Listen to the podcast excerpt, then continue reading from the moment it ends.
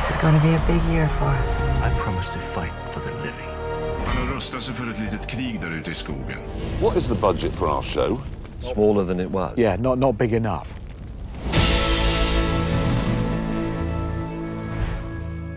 Hej och igen hjärtligt välkomna till Streamingpodden. Nu är vi på avsnitt nummer 43 och det är med mig Jonas Birmi och Magnus Svensson på Ivin Technology.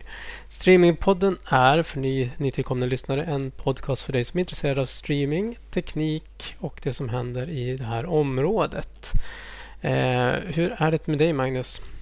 Det är faktiskt alldeles utmärkt. Solen skiner och det har varit trevliga dagar här de sista dagarna med lite, lite ljusare morgnar och lite ljusare kvällar. Det går åt rätt håll. Det är vårkänslor får man väl nästan säga. Det är den 22 mars när vi spelar in det här avsnittet. Och eh, som du säger, solen skiner. Och eh, ja, det är väl egentligen inte så mycket att klaga på i avseende av det.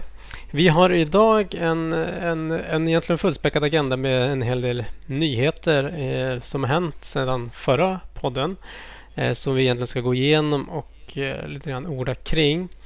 Eh, det kan vara bra för er som inte kanske hängt med i, i nyhetsflödet i det här området de senaste två veckorna få en liten sammanfattning av oss här. Eh, så det är väl egentligen upplägget för den här podden. Eh, ska vi köra på det Magnus? Alldeles utmärkt.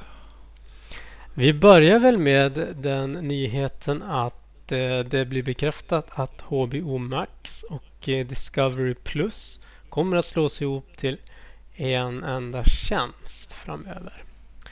Är, det så, är det så man ska uppfatta det, Magnus? Det var i alla fall vad deras CFO sa på en presskonferens för några veckor sedan här att de eh, relativt snabbt kommer slå ihop det. Trots alla spekulationer att de kommer hålla dem isär så kommer de slå ihop dem. Det kommer väl initialt bli en, ett, en bundle som han nämnde innan de tekniskt sett får ihop det. Men väldigt tydligt tyckte jag han pekade på att de kommer bli Discovery och HBO Max kommer bli en tjänst. Och eh, slängde ut en blänkare på Twitter här om vad vi tror att den här tjänsten kommer att heta. Eh, jag bad egentligen om fel svar främst. Ja, ja, det här ironiska sättet man, man gör nu för tiden. Eh, ett förslag är Warner Disco Max Play Plus. Vad tror du om det? Ja, det, ju, det, känns ju som att de har i alla fall fått in alla buzzwords på det förslaget. Så. Eh, UDP Plus NTL eller Chill var några av de förslagen som kom.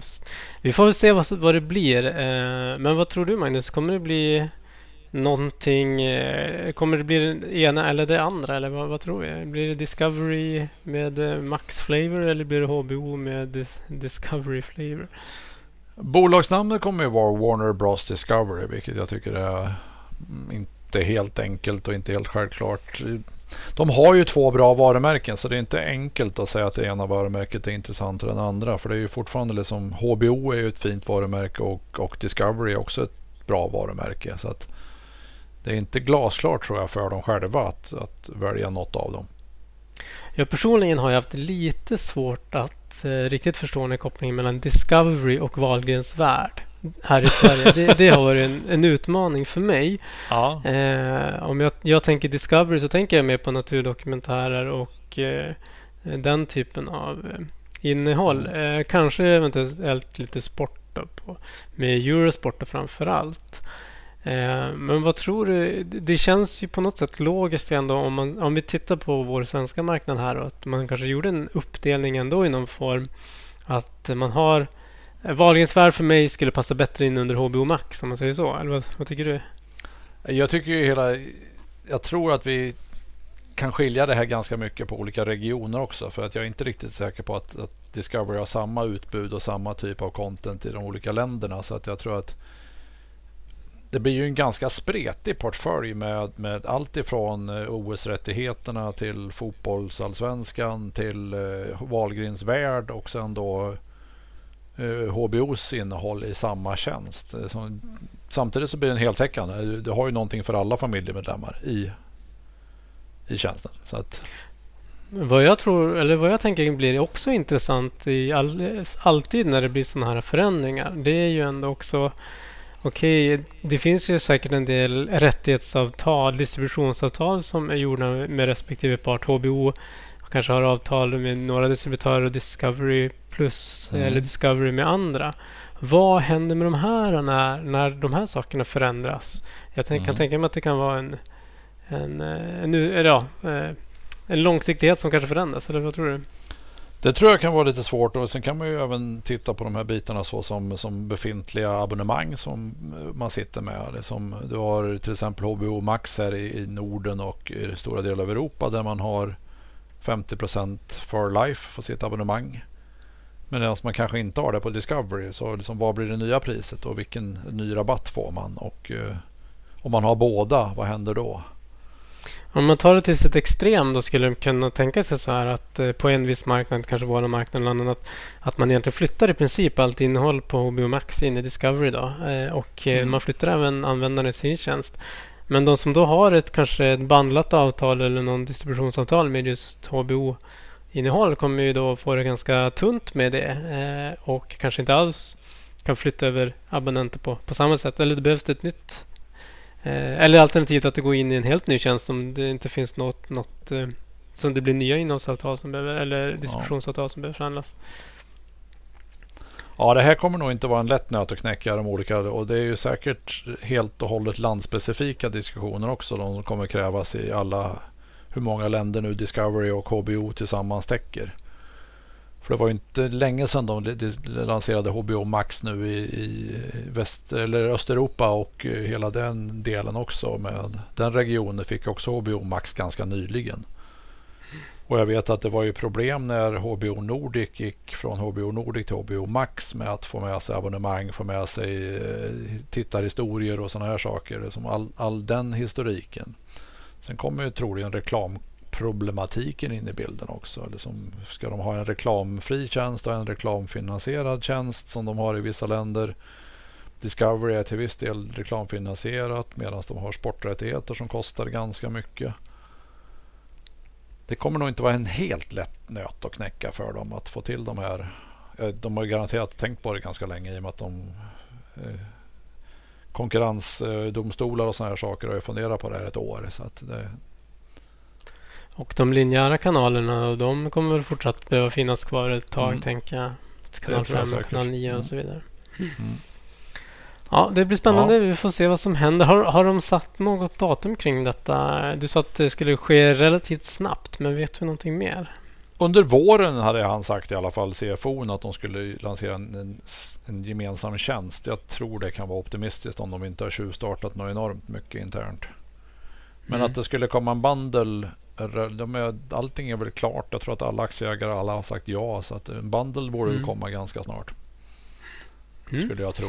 Så att det är väl första steget för dem. Sen har de väl ett antal tekniska plattformar internt redan innan respektive bolag. Så att den, den sörjan blir säkert också ganska intressant att titta på vilken teknisk platta de ska gå på. Vad var det jag sa i något tidigare avsnitt här där att jag tror att en av de stora teknikutmaningarna under 2022 eh, kommer kanske inte ligga i metaverse utan snarare i att slå ihop en massa teknikplattformar. Mm. Vi får väl se. Jag kanske får rätt. Eh, vi går vidare. eh, nästa punkt eh, är Netflix då som kommer att lansera en möjlighet för de som har standard och premiumabonnemang att kunna skapa underabonnemang. Att dela sitt abonnemang med någon annan. Eh, idag så är det ju så att har du standard och premium då har du väl egentligen inga större begränsningar i hur många samtidiga strömmar du kan, kan ha. Så att det är vanligt att, eh, eller jag vet inte hur vanligt, men det förekommer i alla fall att eh, konton delas. Det vill säga att vi delar varandras lösenord. Eh, men jag har min profil och du har din profil och sen så lever man ändå som i två olika världar. Eh, men nu kommer Netflix att införa en möjlighet att eh, jag kan skapa ett underabonnemang så att jag inte behöver dela med mig av mitt lösenord till dig men du får ändå ett reducerat, eh, vid reducerat pris då kan man väl säga. Eller det går in under samma abonnemang här. Ehm, det ska också finnas möjlighet att flytta över om man redan har så att säga eh, en profil så skulle kunna flytta över profilen och visningshistoriken och allt det där över då till det här nya underabonnemanget. Eh, jag kommer nog inte ihåg priserna i huvudet här. Eh, men vad, vad, tror du om vad tror du om Netflix take på detta då? Jag tycker det är intressant att de provar något nytt istället för att bara begränsa antalet samtidiga strömmar eller samtidiga device. För att det känns som att, att låsa ute fil eller password sharing tror jag är tufft. Här ger de åtminstone en reducerad, jag tror det är 25 procent av abonnemangskostnaden för att ha ytterligare ett sub-account så att säga. Mm. De, det ska sägas också att de provar det här nu i tre länder. Det är Chile, Costa Rica och Peru som kommer att vara de första ut. Strategiskt säkert valda för att det kanske är länder som kanske är lite mer frekventa att dela med sig av, av varandras konton. Jag tycker det är kul att de provar ett sätt som gör att det åtminstone finns en legal väg som inte är att starta ett helt nytt abonnemang.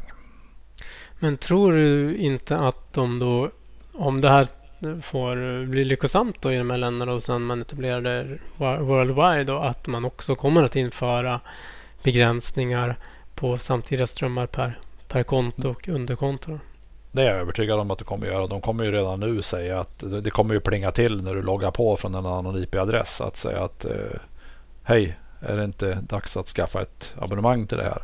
Mm. Så att jag tror att de leder, jag tror att det kan vara som jag, jag tror att Netflix i, i många marknader har de börjat nått en mättnadsgrad på antal abonnenter så att det kanske inte är så många mer som kan subscriba på det. Så att det här kan ju vara ett sätt att åtminstone få in en liten slant på de som kanske inte skulle köpt ett eget abonnemang men som ändå tittar på Netflix. Mm. Så att jag, jag ja, tror det är kul att de provar. Vi får se hur långt det är som om det, de, är, de är ganska duktiga på att prova saker. Så att det är inte säkert att det här slår väl ut i deras tester. Och då kanske de lägger ner det efter de här tre länderna. Så att, men det, jag tycker det är kul att de provar ett, ett legalt sätt utan, som, som inte bara är att blocka. Men eh, det låter ju också ändå genomtänkt på det sättet att eh, de redan eh, inför ändå har tänkt igenom att mm. hur du ska flytta över din profil till till de nya kontona då så att säga. Mm. Ja, ja, jag, tycker det, jag tycker det är kul. Kul sätt ändå. Det är ett, ett litet annorlunda tänk än, än att bara, det är detsamma som att bara försöka låsa dörren istället för att faktiskt. Mm. Jag tror att ja, det kan måste, vara ett sätt. Ja, man måste ju göra det här väldigt eh, eh sömlös övergång i sig. För mm. annars så kommer ju folk antagligen inte eh, det är låg, kanske lägre acceptans, låg acceptans som det redan är och att ändå mm. ha en tröskel då gör det ännu svårare.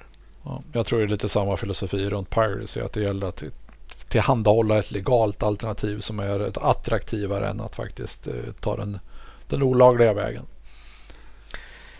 Bra. Ja, men eh, som sagt, vi håller ögonen på när det möjligtvis kommer hit. Eh, det påminner lite om familjeabonnemang som andra tjänster har också på, mm. på, i någon form. Då får man säga. Bra. Då har vi en ny plustjänst som kommer att lanseras 29 mars. Eh, då är det CNN den här gången som lanserar sin tjänst CNN Plus. Vad vet vi om den, Magnus?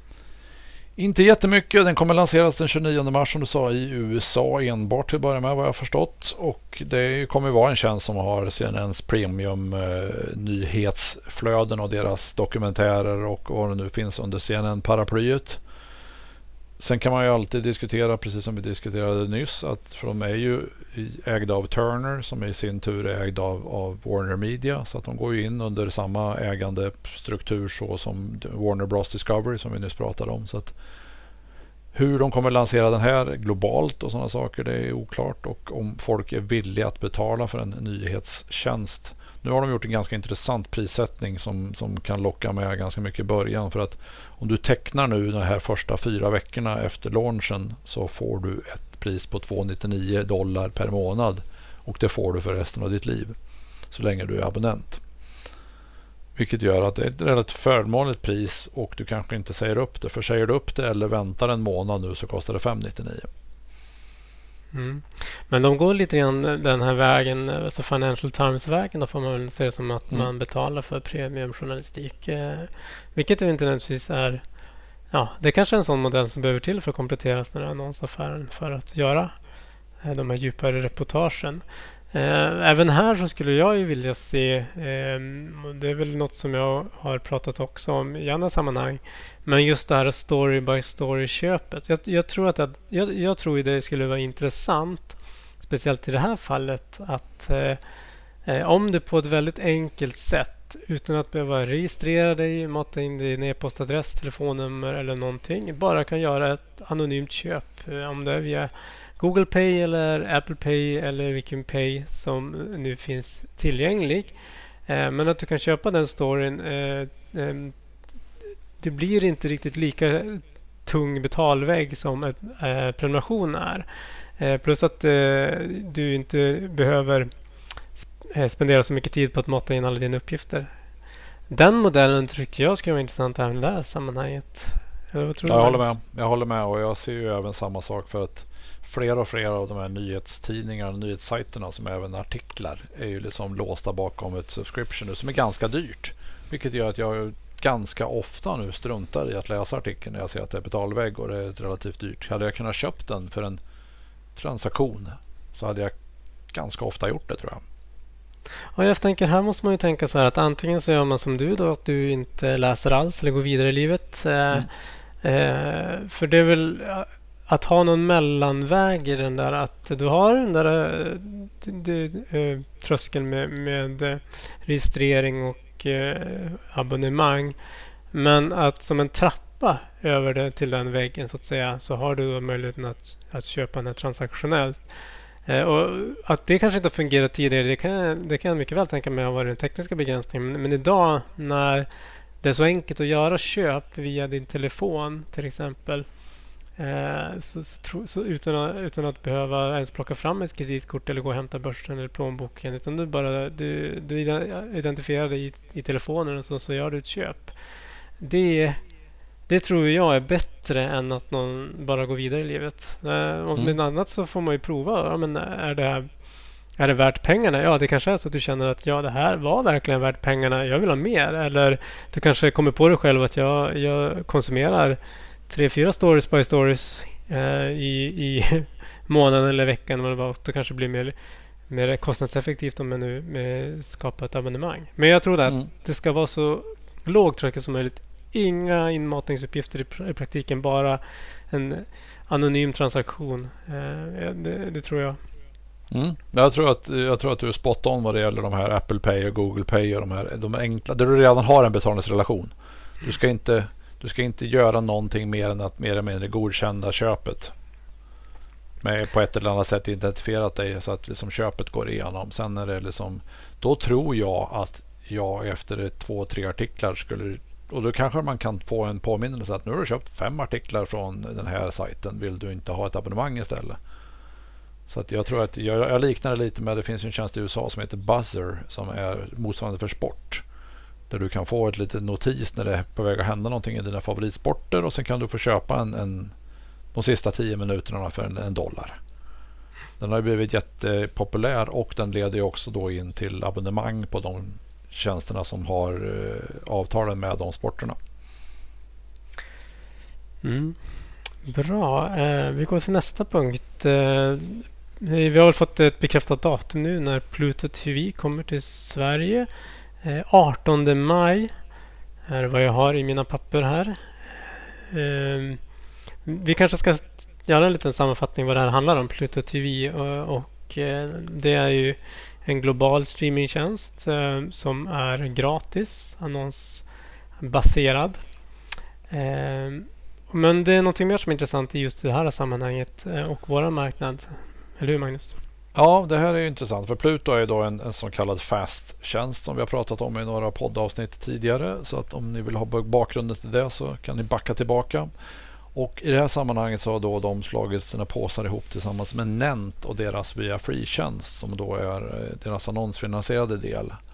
Så att det, samtligt innehåll från Viafree kommer gå in som kanaler under Plutos paraply. Men det kommer givetvis fler av deras kanaler in. Så det kommer, kommer vara ett 80-tal kanaler tror jag till en början som i, under lanseringen.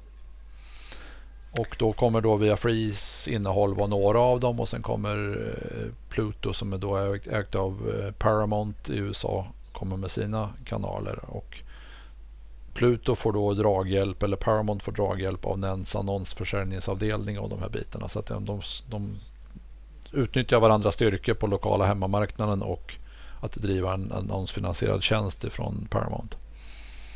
Och det här är ju en del i Pluto TVs globalisering eller globala lansering. Eh, de finns ju i andra länder redan utöver USA.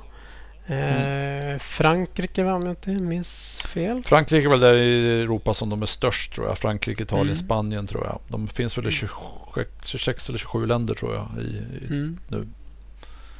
Jag tror Och att det är, en, eh, det är intressant och då får, de det, då får de någonting som också är attraktivt i tjänsten. Ett lokalt innehåll från dag ett.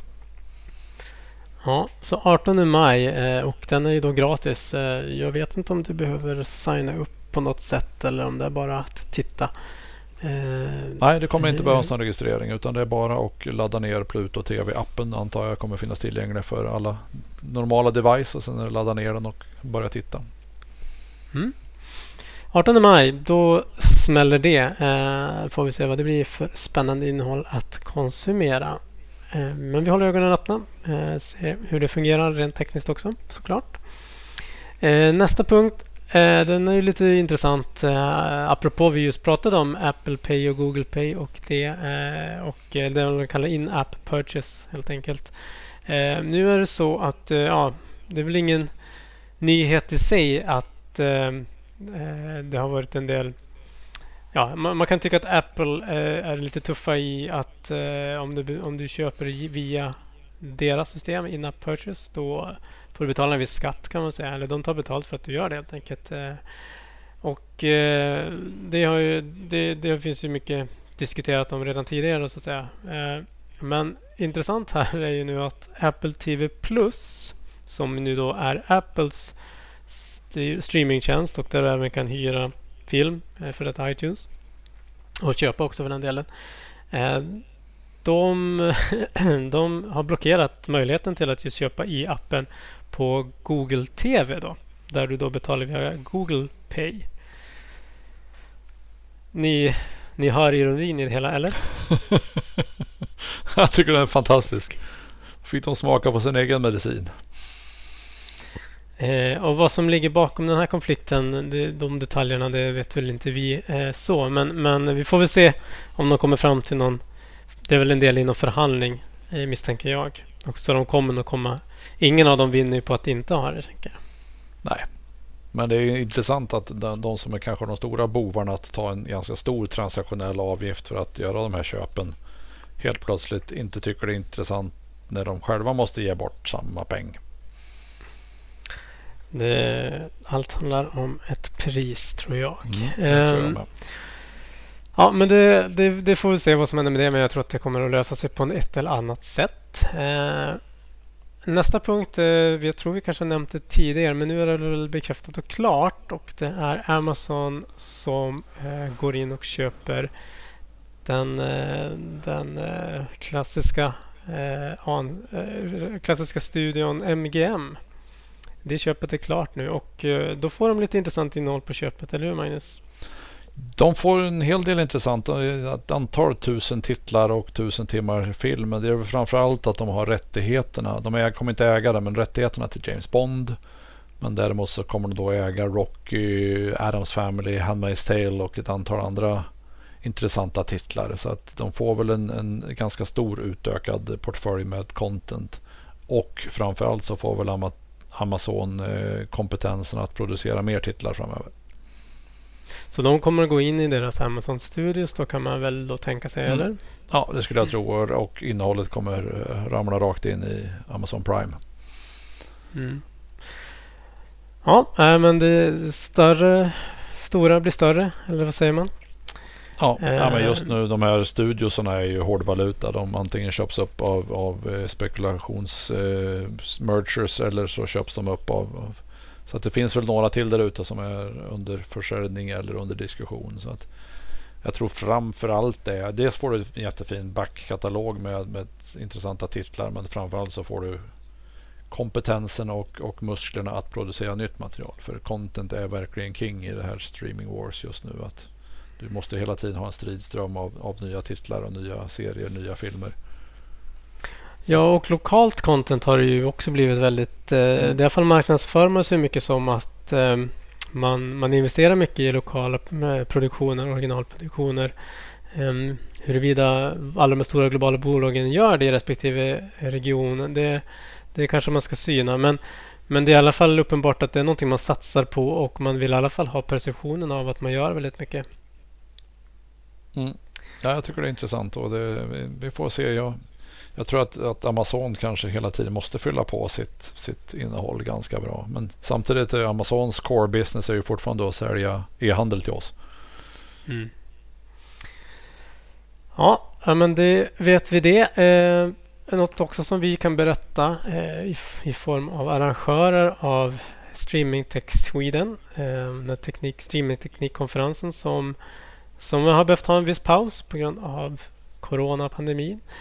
Eh, det kommer att bli av i år i alla fall, eh, men det blir ett annat datum. Det blir inte november som det vanligtvis brukar bli utan Streaming Tech Sweden 2022 går av stapeln den 2 juni eh, här i Stockholm hotellet Six lokaler på Brunkebergstorg.